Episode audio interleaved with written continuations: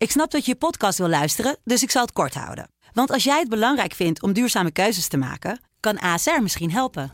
Nou hoor ik je denken, hoe dan? Nou, bijvoorbeeld bij het duurzaam herstellen van schade. Of de premies die we beleggen volgens ons duurzaam beleggingsbeleid. Dat bepaalt waar we wel en juist niet in investeren. Wil je meer weten over welke duurzame keuzes ASR maakt? Ga dan naar asr.nl slash duurzame keuzes. ASR doet het. Zo, dan kan je nu lekker naar je podcast luisteren. Dit is Washington Calling, Remember who in God's name we are. This is the United States of America. de Amerika-podcast van de Telegraaf. Met Paul Jansen en Thomas Blom. We are in a competition with the world, and I want America to win.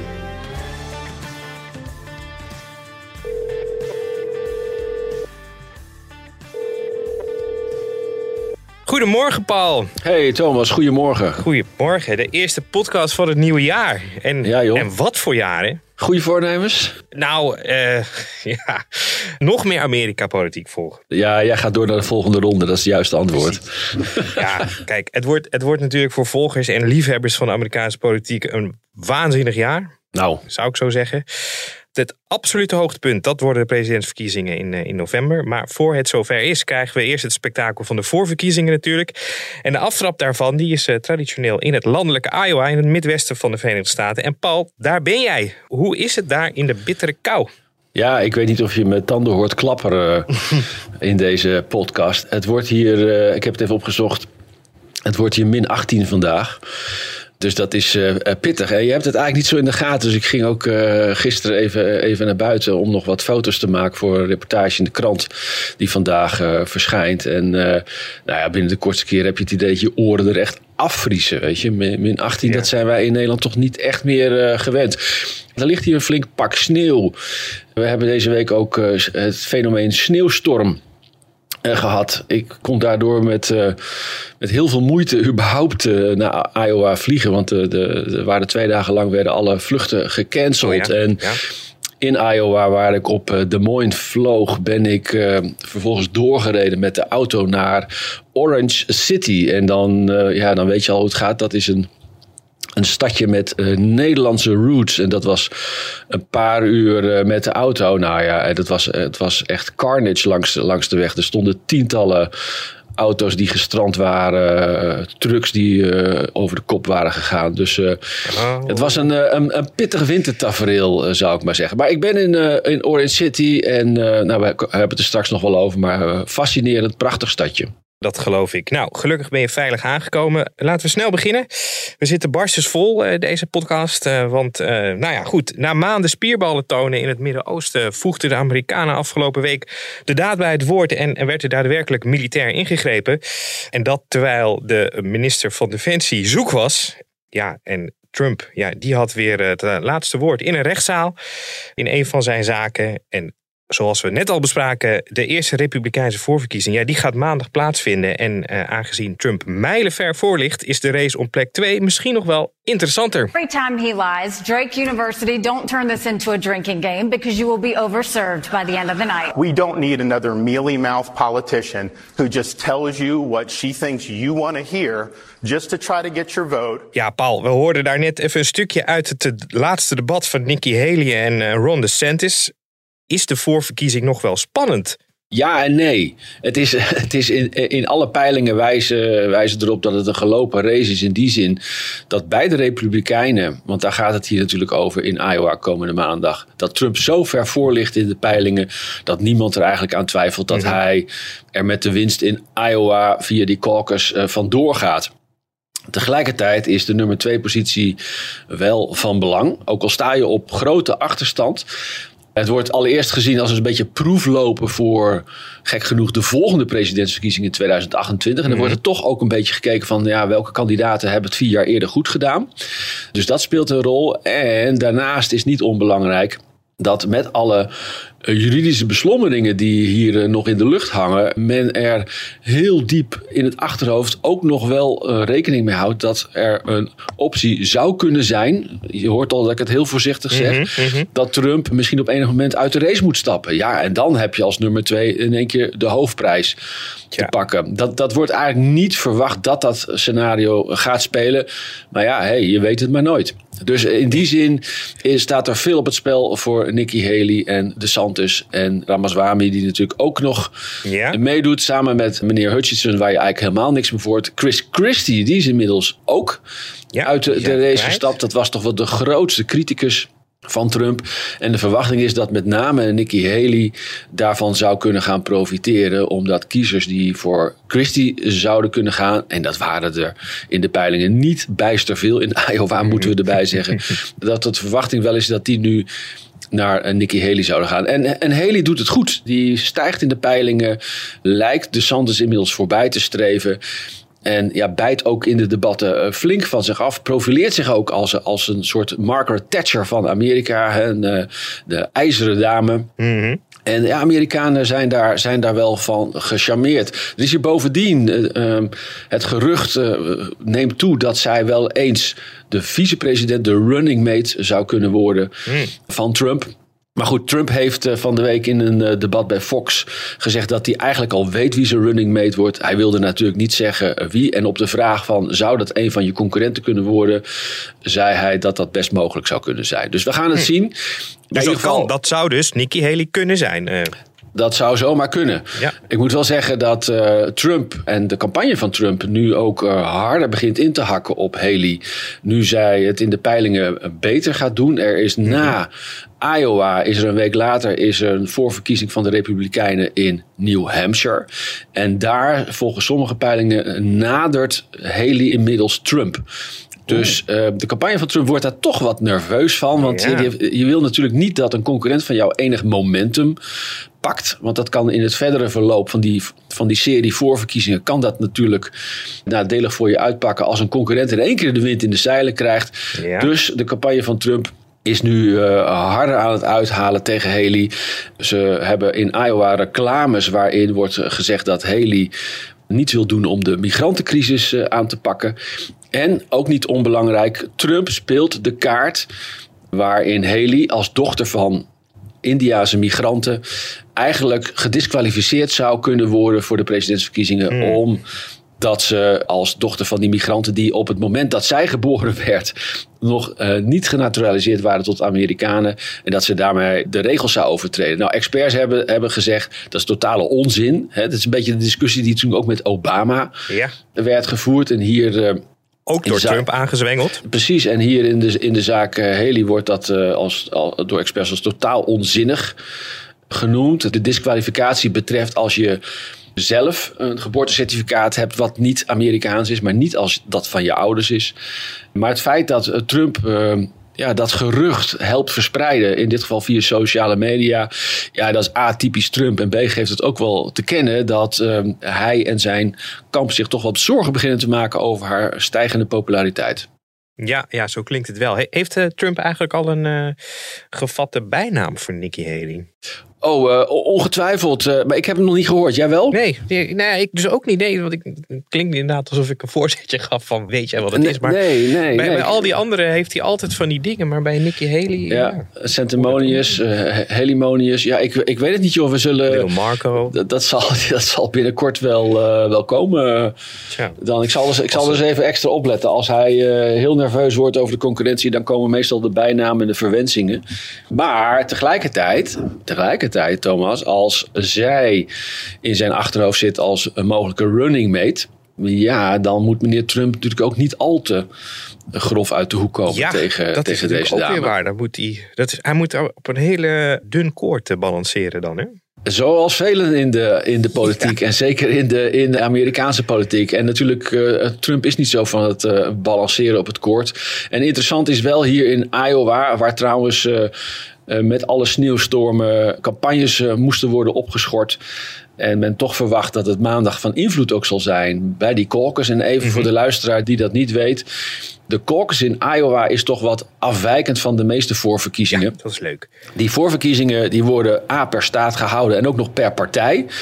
Waarom doen ze dat? Omdat dan per staat worden de gedelegeerden toegewezen. die uiteindelijk op de nationale conventie van de Republikeinse Partij en van de Democratische Partij stemrecht hebben om de presidentskandidaat te kiezen. Nou, dat gaat in de meeste staten gaat dat natuurlijk gewoon net zoals bij ons in een stemhokje en dan kruis je je kandidaat aan. Maar in Iowa gaat dat via de zogeheten caucus. Dat zijn allemaal lokale bijeenkomsten in sportzalen, in bibliotheken, noem het maar op.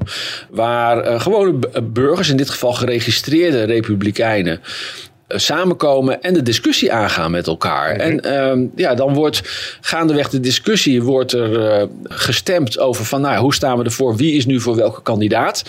En dan kunnen nog vervolgens kan er weer opnieuw discussie ontstaan. En dan kunnen mensen weer van groepje gaan wisselen. En aan het eind van zo'n bijeenkomst, wat toch eigenlijk een heel mooi politiek-sociaal gebeuren is. Althans, zo stel ik me dat voor. Misschien uh, steken ze elkaar wel de ogen uit maandag. Maar dat, dat leest u dan vervolgens wel weer in de krant. Maar het is, het is uh, eigenlijk een mooi voorbeeld van grassroots politics. Zo zie, zo ja. zie ik dat uh, voor me. En aan het eind van de avond worden de groepjes geteld. En ja, zo wordt de balans opgemaakt. Het is een fa fascinerend politiek gebeuren. Maar het lijkt me dan dus wel lastiger om daar een soort pols voor te doen. Hè? Want je kan dus nog overgehaald worden door je mede-debaters, ja, ja. of stemmers. Ja. Absoluut, absoluut. En dat schijnt ook te gebeuren tijdens uh, zo'n avond. Maar dat vind ik eigenlijk ook wel mooi. Dat je dus uh, daarmee aangeeft dat inhoudelijke argumenten een duidelijke rol kunnen spelen ook nog op het laatste moment. In de keuze die, die je als uh, geregistreerde kiezer maakt bij zo'n voorverkiezing. En juist omdat het in al die zaaltjes is en uh, allemaal lokaal. En uiteindelijk daar toch wel gedelegeerden door worden gekozen. Die dan weer die belangrijke stem krijgen bij die nationale conventie. Daarom heb je hier nog het fenomeen wat we in Nederland eigenlijk niet meer zo kennen sinds 2006, 2010, de verkiezingen is dat de kandidaten hier nog eindeloos alle zaaltjes aflopen. Mm -hmm. Weet je, vroeger hadden we dat in Nederland ook. Ik heb dat toen ik in Den Haag werkte ook nog een beetje de nasleep daarvan meegemaakt. Dat, dat politieke leiders het, het, het, zich helemaal sloopten. Ik herinner me Wouter Bos met een bustoer die het hele land doorging. Die, die man die kon niet meer aan het einde. Want dat zijn inspannende tripjes. En dan heb je Amerika, Iowa, uh, wat natuurlijk ook reusachtig is. En ik ben in, nu dan in Orange City. En, en hier zijn, uh, zijn de meeste kandidaten allemaal geweest. En in ieder geval tot en met Trump aan toe in het district. En dan heb je het dus over, over een district met, nou, laat ik zeggen, uh, niet honderdduizenden inwoners. Het is, het is hier nogal dun bevolkt. En toch komt iedereen langs. En dat heeft allemaal te maken met die opzet van die caucus. Daar zitten dus echt, nou ja, laten we zeggen, de, de, de hotshots waar we het al weken, maanden over hebben. Die, die staan dan dus ergens in zo'n landelijk terreintje, in een zaaltje, staan ze mensen over te halen dus. Ja, Trump is hier al, al, een kleine 30 keer in Iowa al geweest om rond te reizen om uh, mensen te overtuigen. Uh, even als voorbeeld, uh, Vivek Ramaswamy, een andere republikeinse kandidaat, die is hier ruim 150 keer. Die, is bijna, die heeft bijna elk dorp en gehucht inmiddels ja, dan bezocht. Die is ook in, uitgespeeld. Die, ja, die is ook hier in Orange City geweest, vertelden mensen me in de lokale pizzatent. Dan sta je echt voor een heel klein groepje burgers, sta je als grote meneer of grote mevrouw je verhaal te houden. Nou, dat, dat is, ja, ik, ik, het stemt misschien nederig voor die politici, maar ik vind het, ik vind het eigenlijk wel heel mooi. Zeker. En ze doen dat natuurlijk wel vooral in Iowa, geloof ik. Ja. Of kunnen ze dat ook in, doen ze dat in andere staten ook allemaal? Nou ja, er zijn, er zijn nu al Republikeinse kandidaten die ook nog naast Iowa voor een deel naar New Hampshire reizen. Uh, Haley is daar recent nog naartoe gegaan, omdat natuurlijk die volgende voorverkiezing, en daar gaat het wel via het stemhokje, die is al op uh, 23 januari. Dus ze proberen daar ook de kiezers te masseren. En daar gaat het uh, ook van, van kleinere bijeenkomsten, maar niet zo intens als hier. En Paul, jij zegt net, je, je bent in Orange City. Wat voor plaatsje is het? Ja, Orange City is, dat is fascinerend. Het is een, eh, een stadje, 6000 inwoners. Dus wij zouden dat een dorp noemen. Maar hier ben je, ben je toch al snel een city. Het, het, het, het is in 1869 gesticht door eh, vier Nederlanders. En die eh, zijn met de huifkar over de prairie. Want dat was hier toen, er was hier niks. Het was al, allemaal prairie. zijn ze hierheen gereden. Want hier was het land goedkoop wat zij gekocht, geclaimd hadden. En zij kwamen uit Pella. En Pella, dat is op uh, vijf uur rijden van Orange City naar het oosten. En met de auto rijden, denk ik. Met, dan, ja, sorry, met, met de, auto. Ik ben niet met de huifkar gekomen, want dan was ik een paar dagen, was ik waarschijnlijk onderweg doodgevroren. Maar uh, het is goed dat je dat, dat nog even aangeeft. Pella is een andere Nederlandse enclave. En in die tijd, in de, zeg maar de uh, eh, 19e eeuw, zeker in de tweede helft van de 19e eeuw, veel Nederlanders die hierheen kwamen, dat waren echt, echt diep gelovige christelijke mensen die ja, hier nieuwe gemeenschappen zijn gesticht. En zoals je wel vaker ziet, is die, die uh, oer-Hollandse inborst uh, en ook zeker die diepgelovige inborst, die is heel erg intact gebleven. En uh, inmiddels is dit dus een, een Amerikaans stadje geworden. Er spreekt hier bijna niemand Nederlands meer. Maar die Nederlandse roots, die zijn overal zichtbaar. En die worden ook ik noem het maar even, ja, vermarkt. Dus er wordt hier echt, echt mee gepronkt, omdat dat ook toeristen kan aantrekken. Dus je, het is een beetje Zaanse schans op zijn Amerikaans. Dus je loopt hier echt tussen de molens. Als je het Orange City binnenrijdt, dan staat er ook onder het plaatsnaambord staat er Meet the Dutch. Dus ontmoet de Nederlanders. Uh, de plaats wordt afgebeeld op een grote klomp. Nou ja, zo kan je doorgaan. zelfs, zelfs het Chinese restaurant hier, Thomas, heeft een Hollands geveltje. En uh, dat nou, is. nou is een Chinees restaurant ook al een beetje een Nederlands verschijnsel. ja, ze hebben hier wel andere gerechten trouwens. Ik kon hier geen, uh, geen fouillon hai bestellen. En, uh, en, en, noem maar op. Maar het is uh, Als je hier door, door de hoofdstraat, noem ik het maar even, rijdt, dan zie je ook allemaal Hollandse namen. Hè? Autohandel Mulder. De chiropractor die heet De Jong. De burgemeester heet De Haan. En zo gaat het maar door. Ik heb, hoewel de meeste mensen geen Nederlands meer spreken. En sommigen het wel leuk vinden om dat nog even te kunnen oefenen. Als er een, een journalist uit Nederland komt. Is, is natuurlijk dat zij zelf ook allemaal migrant zijn. Of inmiddels vaak vier, vijf, ja, zesde generatie ja, afstammen van migranten. En ik sprak een Nederlander die zelf als uh, jongen met zijn ouders naar Amerika is geëmigreerd, ik geloof in 1960. Hij zei: Ik heb niets tegen migranten. Ik ben zelf een migrant uh, en als 15-jarige jongen naar de VS gekomen. Alleen zei hij, ja, mijn vader, het kost hem twee jaar om zijn papieren te regelen. En nu komen er allerlei mensen illegaal binnen. Die worden met bussen naar steden uh, verscheept, krijgen daar huizen toegewezen. En vervolgens moeten we maar afwachten wat er gebeurt. Aan de andere kant zei uh, zijn stadsbestuurder hier, die ik sprak, zei van ja... Als je hier in de, in de vleesverwerkende industrie gaat kijken en in andere fabrieken, en in de farms, dan zie je dat het werk wordt wel verricht door veel Mexicanen, weet je wel. Dus Mhm. het, is, het is in die zin, hij zegt, we hebben die migranten ook nodig. Maar de zorg hier van mensen is dat ze uh, graag willen dat het legaal gebeurt. En niet illegaal, waarbij er geen controle is. En dan zie je dat die die, die politieke agenda en de polarisatie. En ook natuurlijk de opruiende taal van Trump, die het, het heeft over dat er psychopaten tussen zitten en criminelen en drugsverslaafden. Dat die mensen vooral de grens overkomen. Dat zwengelt wel hier angstgevoelens aan bij mensen. En hoe stemt Orange County eigenlijk? Uh, Orange City. Zeg Orange City.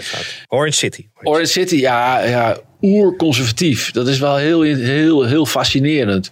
Trump heeft hier uh, bij eerdere verkiezingen uh, de grootste uitslag behaald in Iowa. Dus de, de meeste steun in dit district. En tegelijkertijd in de voorverkiezing, dus, dus toen het tussen de Republikeinen ging, scoorde die mm. hier in Orange City de slechtste uitslag.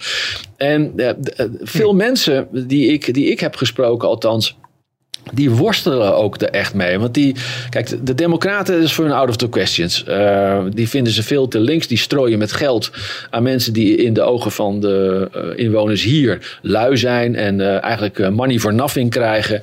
He, want Orange City is een, een vrij welvarend stadje. Mm -hmm. Maar zegt iedereen, dat zie je ook wel. Er wordt hier wel echt knetterhard gewerkt. Hè? Dat echte Hollandse niet lullen maar poetsen mentaliteit die, Die eh, merk je hier. Dus die hebben het niet zo op liberals die eh, met een gat in de hand alle belastingdollars maar uitgeven. Maar wat nog belangrijker is, is natuurlijk de democratische positie in de abortuskwestie, wat ook in Amerika opspeelt. Dus de democraten zijn voor, de, voor ongeveer 90% van de inwoners hier out of the question. Ja, en dan kijken ze naar de republikeinen. En dan merk je dat veel mensen wel moeite hebben met, met de toon van Trump. Ze vinden hem grof, eh, narcistisch, niet erg christelijk, hoor je dan eh, mensen, Dat, mensen. is, dat is zacht uitgedrukt. Dat is zachtjes uitgedrukt. En tegelijkertijd eh, kijken mensen wel naar, wat hij heeft gepresteerd toen hij eerder president was. En ik heb bij herhaling gemerkt in gesprekken die ik heb gevoerd dat, dat inwoners toch zeggen van ja, zijn toon bevalt me niet, zijn presentatie kan allemaal wel, wel wat anders. Maar zijn wapenfeiten die spreken mij wel aan. Hij heeft gezorgd dat de inflatie laag is gebleven. Hij heeft. ehm, eh, de grensmuren gebouwd om wat eh, aan die illegale eh, in- intochten van, eh, van migranten te doen. Nou ja, zo zijn er meerdere dingen. Hij heeft de, de NAVO Conservatieve aangepakt. rechters. eh, conservatieve rechters. Hij heeft eh, ervoor gezorgd dat er niet eh, nieuwe oorlogen eh, zijn eh, begonnen waar Amerika troepen naartoe eh, moet sturen. Ja, en dat spreekt mensen. En dat hele America First natuurlijk, dat spreekt mensen, mensen enorm aan. Uitkomst uiteindelijk, wat ik een beetje de afdronk van de gesprekken hier was, dat mensen toch wel overwegend daarom voor Trump kiezen, maar ze stemmen dan, zoals ze dat hier noemen, met de neus dichtgeknepen. Dat vond ik echt zo mooie. Ze, ze staan met de neus dichtgeknepen in het stemhokje. Eigenlijk met een beetje een vies gezicht staan ze Ja. op Trump te stemmen. Dat maakt uiteindelijk de stem er, eh, er niet minder op. Zo is dat. Ja, ja. Dus, en eh, hij, hij, ja, we gaan het zien maandag, maar de verwachtingen zijn eh eh, hoog gespannen. En de verwachtingen zijn dus ook dat Trump hier meer dan 50% van de stemmen gaat halen. Ja. Met, al In, Iowa heb ik het dan over. Hè? In. Iowa. Ja. Goed, nou eh, spannend wordt het. Of tenminste, ja, spannend wordt het eigenlijk niet. Maar eh, we, kijken er met spanning naar, laten we het zo zeggen. Dan naar de bittere realiteit. This is a Fox News alert. The U.S. and the UK are using sh- they're using jets, they're using warships, as well as submarines to strike at least 60 targets at 16 different Houthi military sites in Yemen overnight, hitting air defense systems, weapons facilities, and launch sites. Amerikaanse aanvallen in het Midden-Oosten. De Amerikanen die vielen doelen van de, de Houthis aan. Nadat er eh, schepen aangevallen werden door Houthi-rebellen in de afgelopen weken. En dat gebeurde terwijl de minister van Defensie daarvoor zoek was. Wat, Paul, wat was dat? Aardig is allereerst, eh, voordat ik bij de, het mysterie van de verdwenen minister kom. Is, is hoe zo'n gebeurtenis naar buiten sijpelt. Het waren aanvankelijk de, de Britse media die als eerste gingen melden van ja, er staat wat te gebeuren. Amerikaanse media hadden wel gemeld, en dan heb ik het dus over de, Houthi, de aanval op de Houthis. Amerikaanse media hadden wel gemeld van de laatste waarschuwing en eh, de maat is vol en dat soort dingen. Nou ja, eh, het was hier eh, aan het begin van de, van de avond, eh, begin van de donderdagavond, lokaal, dat er berichten naar buiten kwamen eh, dat de Amerikaanse en Britse gevechtsvliegtuigen eh, stellingen en eh, do- eh, doelen hadden bestookt van die Houthis. Samen ook met eh, kruisraketten die waren afgevuurd. Nou, dat werd aanvankelijk werd dat niet bevestigd. En eh, de New York Times meldde als eerste dat er ook hulp van bondgenoten was. Dat wil Amerika natuurlijk altijd heel graag laten zien. Dus een, dus een breed front. Ja, En- coalitie. Coalitie. In dit geval ging het over Operation Prosperity Guardian onder Amerikaanse commando. Militairen houden ook altijd van dat soort grote, meeslepende Ja. slepende namen. Ehm, je zou ze ook kunnen zeggen operatie 1 of operatie 2. Maar dat is, helemaal, dat is natuurlijk helemaal Nee, niet sexy. nee, nee, Paul, dat, Dus, eh, dus dat, maar dat zou het voor mij wel makkelijker maken om, om te onthouden. Hoewel, dan zijn we bij operatie eh 21.000 eh, zoveel Dan of weet ik veel waar. ben je de tel ook kwijt. Dat is waar. Anyways, er kwam de New York Times me- melden op een gegeven moment donderdagavond dat onder de bondgenoten ook Nederland was die hulp had aangeboden. Dat zou dan in de logistieke hoek zitten. Dus niet alleen politieke steun, maar ook logistieke hulp bij deze militaire operatie. Daar sloegen Nederlandse media natuurlijk ook weer meteen op aan. En niet veel later kwam president Biden zelf met een verklaring. En ik geloof ook zijn, zijn Britse collega eh, premier Sunak om te bevestigen dat die acties hadden, hadden plaatsgevonden. En Niet veel later kwam Nederland met een verklaring waar die Nederlandse hulp dan uit bestond. En dat, sorry dat ik erom moet lachen, maar dat bleek dus te zijn uit één stafofficier. Die ik vermoed ergens in een, eh, op een schip of een een hoofdkwartier uh, op een of andere manier betrokken is bij deze operatie. Wat verder hier aan, aan opvalt is dat als je kijkt dat Amerika toch wel heel graag, hè, zoals ik zei, wil laten zien dat ze dit dus niet in een uppie doen, maar Mhm. met een breed front. En natuurlijk de Britten namen eraan deel. En naast Nederland werden Canada genoemd en Australië genoemd en, en Bahrein genoemd. Maar ook heel veel landen, en zeker NAVO-landen, werden niet genoemd. De Fransen. De Fransen die wel actief zijn in de Rode Zee ook. Maar eh, absoluut niet, hè, dat is een beetje klassiek natuurlijk. ab- absoluut niet onder Amerikaans commando willen staan. Maar alles weer op, op zijn Frans. Eh, wij, wij zijn eh, een soeverein nationaal. Dus die staan onder, onder niemands commando behalve hun eigen commando. Maar ook landen als Italië en Spanje die, eh, die waren afgehaakt. En dat wordt toch verklaard dat, dat deze actie tegen de Houthis kan je niet eh, zien zonder de gebeurtenissen in de Gazastrook. De Houthis zijn natuurlijk hun aanvallen op niet alleen marineschepen, maar zeker ook koopvaardijschepen begonnen in reactie op eh, de Israëlische invasie in Gaza. Na natuurlijk die verschrikkelijke terreur, bloedige terreuracties van Hamas. En eh, ja, Amerika en het Verenigd Koninkrijk en bondgenoten komen nu dus in actie weer tegen die Houthis. En ja, volgens mediaberichten zijn een aantal Europese landen toch wel bevreesd dat als zij hier deel zouden nemen aan deze acties, dat dat, dat in eigen land problemen kan geven, omdat mensen dan de link gaan leggen met de Gazastrook.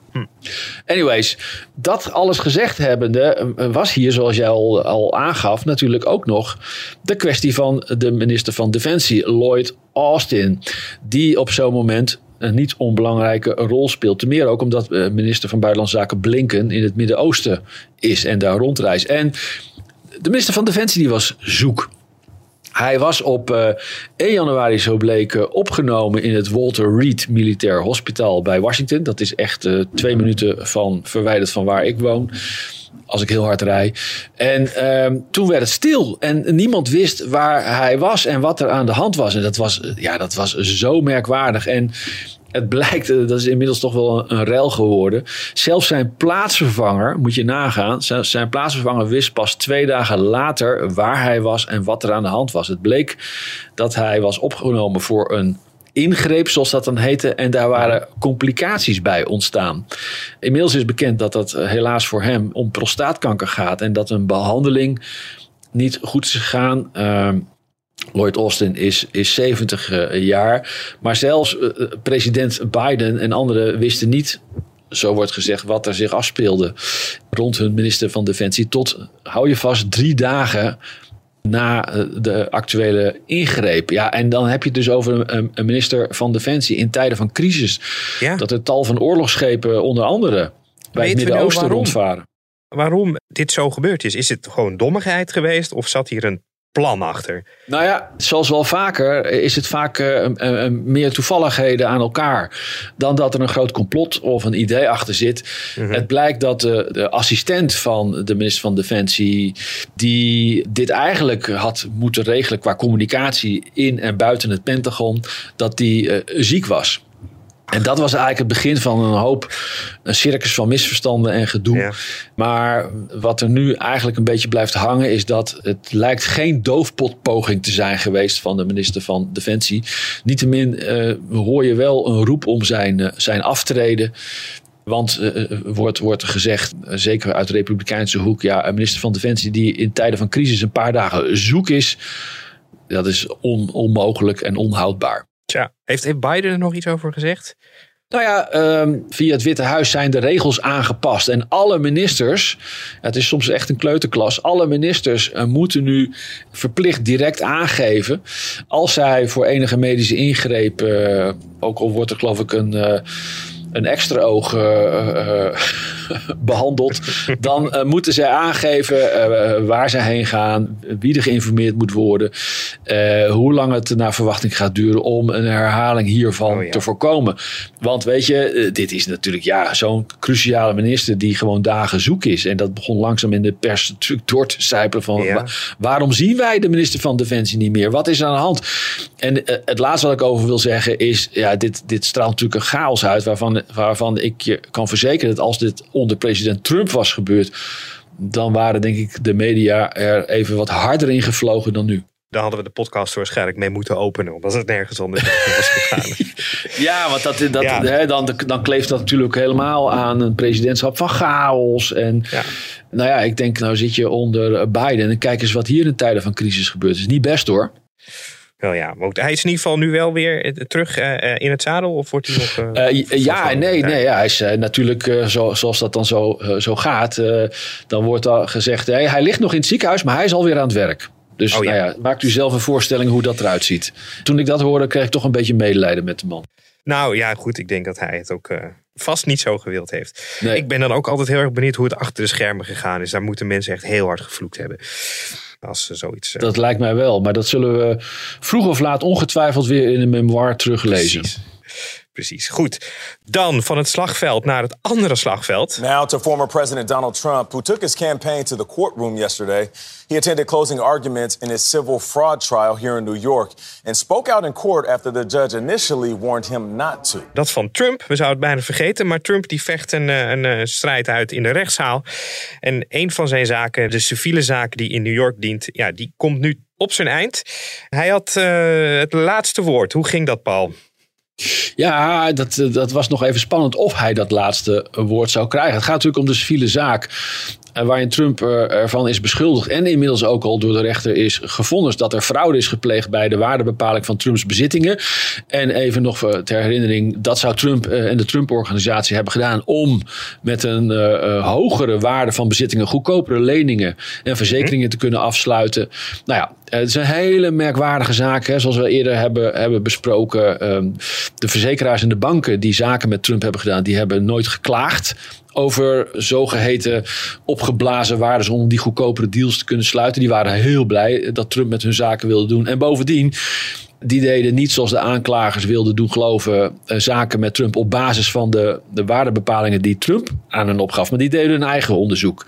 Dus het, het lijkt wat dat betreft lijkt dit eh, wel een, een enigszins gezochte zaak eh, van een aanklager die ook met een duidelijk democratische signatuur haar eh, positie heeft gekregen. Want ja, in Amerika moet je ook als aanklager gekozen worden. En eh, ja, Trump die eh, maakt natuurlijk van zijn hart eh, zoals nooit een, een moordkuil. En die eh, heeft, had nu gevraagd aan de rechter om op de dag van het slotpleidooi om het woord te mogen krijgen. En de rechter had dat eerst toegestaan, toen weer ingetrokken. En uiteindelijk op eh, voorspraak van de, de advocaten van Trump mocht Trump toch een paar minuten spreken. Maar had rechter Engelon gezegd: het mag absoluut geen campagnespeech worden. Nou ja, eh, Trump nam het woord en ja, binnen drie zinnen ging het natuurlijk over, over politiek. Want ja, eh, Trump vindt dit een, een, een heksenjacht. Dus hij ging, eh, trok van leer tegen de aanklacht. Maar hij trok ook van leer tegen de rechter en tegen de griffier. Waar ook eh, veel over te doen is geweest. eh, omdat die griffier gefotografeerd is met de leider van de Democraten in de Senaat. En dat wordt door de Republikeinen allemaal weer gezien als van zie je wel, dit is een, een politiek proces tegen onze presidentskandidaat en oud-president eh, Donald Trump. Dus de rechter heeft eh, Trump op een gegeven moment ook afgekapt en gezegd eh, dat het genoeg is geweest. Ja, en ik denk, ja, wat denk je nou te verwachten als rechter, als aanklager, maar als wie dan ook, als je een presidentskandidaat aanklaagt in campagnetijd. Dan is het natuurlijk niet heel vreemd dat zo'n politicus dat podium, wat hij niet heeft gekozen in dit geval, maar dat hij dat podium wel aangrijpt om eh, daar proberen een politiek slaatje uit te slaan. Nou, het is nu afwachten op wat het vonnis zal worden. Nogmaals, de rechter heeft, wat ook een merkwaardige gang van zaken was, die heeft al voordat de zittingen begonnen in een voorlopige ruling bepaald dat er frauduleus is gehandeld. Het gaat er nu dus om van, ja, hoe groot wordt de straf of hoe hoog wordt de straf? En ja, het, het kan een boetebedrag worden van honderden miljoenen dollars, wat Trump die miljardair is, in eh, elke berekening die je maakt eh niettemin duur kan komen te staan. Hij kan ook samen met eh, twee zoons en andere leiders van de Trump Organization... kan hij zijn licentie verliezen om in de staat New York nog zaken te doen. En dat zou heel hard aankomen. Dat is vooral Eh, pijnlijk, hè? eigenlijk. Dat is, dat is echt heel pijnlijk. Ehm, ik weet niet of je daar weer loopholes voor hebt, ongetwijfeld. Maar in ieder geval, eind januari wordt een vonnis verwacht. Ik denk uiteindelijk nog belangrijker, zo wordt hier ook door analisten gemeld. Trump he- heeft al aangekondigd dat hij, dat hij in beroep zal gaan. Ze hebben ook uh, aanklachten ingediend tegen de rechter en tegen de griffier. Dus dit proces is bij lange nog niet voorbij. En uh, dit uh, zal zich nog een lange tijd gaan voortslepen. En ja, wat het uiteindelijk gaat brengen, niemand die het weet eind januari. Dan hebben we dus de volgende stap in, dit, in deze saga. This is CNN Breaking News. We have breaking news just into CNN. Harvard president Claudine Gay is set to resign today. That is according to the Harvard Crimson. Dan Paul, het mediamoment. Wij hebben volgens mij de vorige, in de vorige podcast hadden we het ja. over. Uh, hebben we de vraag gesteld: gaat uh, Claudine Gay, de bestuursvoorzitter van de Harvard University, gaat zij de volgende podcast halen? Dat is niet gebleken, dat heeft ze niet gehaald. Hoe is er over haar vertrek bij Harvard in de media verslag gedaan, Paul? Ja, Claudine Gay, de eerste zwarte bestuursvoorzitter van Harvard, die onder vuur was komen te liggen na haar rampzalige getuigenis met twee andere universiteitsvoorzitters in het congres. Dat ging natuurlijk om de vraag of een oproep tot genocide op campussen, of dat uh, door in strijd was met de gedragscode van de universiteit. En nou, zoals je wel herinnert, de bestuursvoorzitters die waren daar zich in allerlei bochten aan het wringen. Mm-hmm. om, uh, om daar geen harde veroordeling over uit te spreken. En dat is heel, heel, heel slecht gevallen in Amerika. Van links tot rechts uh, overigens. Mm-hmm die hearing in het congres die, die was natuurlijk uh, door de Republikeinen uh, opgezet. Omdat er uh, hierna het bloedbad wat Hamas had aangericht in Israël er niet een, uh, een schreeuw om van verontwaardiging was um, voor de Joodse slachtoffers. Maar er was een schreeuw van verontwaardiging tegen Israël. En dat heeft tot veel antisemitisme op campussen geleid. Wat, wat Amerika ook op zijn achterste benen heeft doen staan. Van wat, wat is daar op die campussen in hemelsnaam aan het broeien.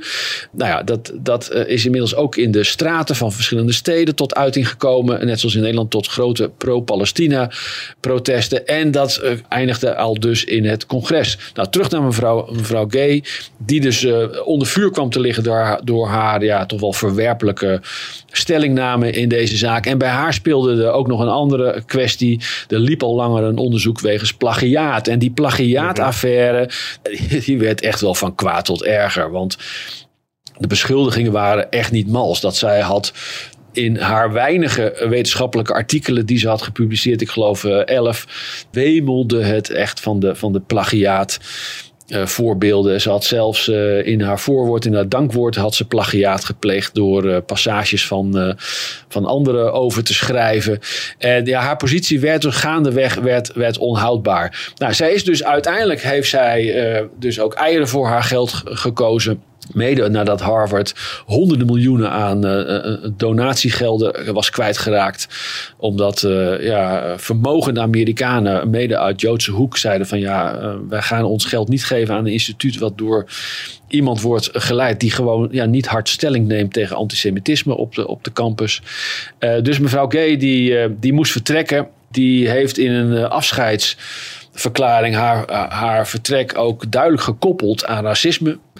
En uh, je zag in media vervolgens zag je eigenlijk een tweedeling ontstaan. Uh, deels op de opiniepagina's, maar ook deels in, in de algemene berichtgeving. Er waren media die uh, zeiden van ja, nou ja zij was niet alleen politiek onhoudbaar geworden. Maar zeker ook vanuit wetenschappelijk oogpunt door, door die plagiaatvoorbeelden. Mm Maar uit andere hoek werd er ook gezegd van ja, zij is geslachtofferd omdat de oude krachten uh, niet gediend waren van een, uh, een, zwarte vrouw als voorzitter van zo'n belangrijk instituut als Harvard. En je, je zag op sociale media dan ook van opiniemakers uh, de roep van er moet, haar opvolger moet ook weer een zwarte vrouw zijn, weet je wel. Dus er werd heel mm erg in, in, weer in dat identiteitsdenken werd het getrokken. Er werd en dat was Wordt er dan tijd... voorbij gegaan aan, aan, aan, het, aan zeg maar alle plagiaatbeschuldigingen Totaal. die toch echt fors waren? Ja, wordt allemaal, allemaal uh, onder het tapijt geveegd of als, uh, als deel zijnde van de heksenjacht op, op uh, Claudine Gay.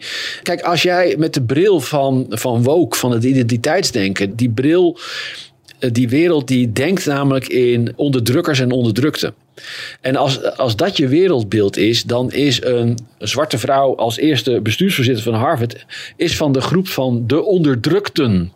En als die dus een belangrijke uh, functie krijgt, dan zullen de onderdrukkers, en er was van de week nog van een andere professor van de universiteit. Dat zijn mensen zoals, zoals jij en ik, hè, de blank man christelijk, hetero, dat zijn allemaal elementen in het identiteitsdenken uh, die, die vinken in het groepje van de oppressors, zoals dat hier dan heet. Het is een, het is een waanzinnige, idiote, totaal over het paard getilde ideologie zeg ik maar even zachtjes uitgedrukt.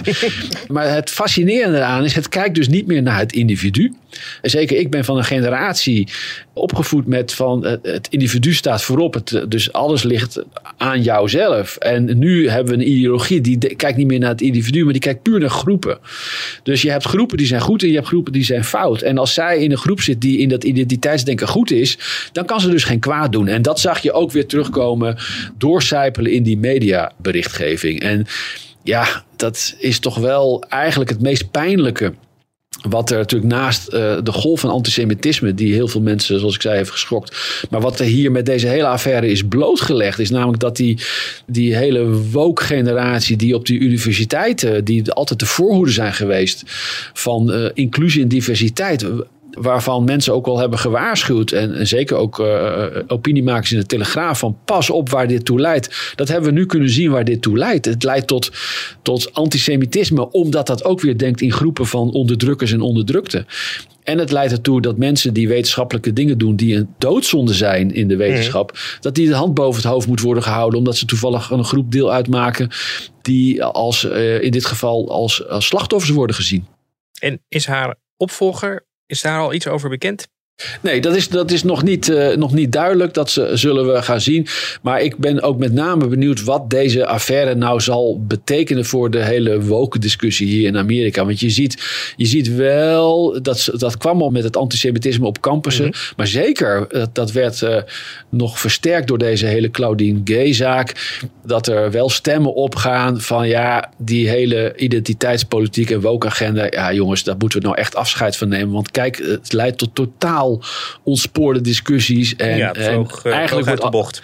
Ja, en alles wat krom is, wordt rechtgepraat. En dat zie je nu gebeuren. En ook grote zorgen hier bij mensen. Van ja, wie en wat zijn we eigenlijk aan het uh, opleiden op onze topuniversiteit? Onder, onder welke omstandigheden zijn we niet een nieuwe generatie aan het opleiden die, die de leiders van de toekomst moeten zijn? Die eigenlijk op de universiteit een extremisme krijgen uh, met de paplepel ingegoten, waar we, waar we met z'n allen uh, heel veel spijt van gaan krijgen. En die discussie is denk ik uiteindelijk het belangrijkste.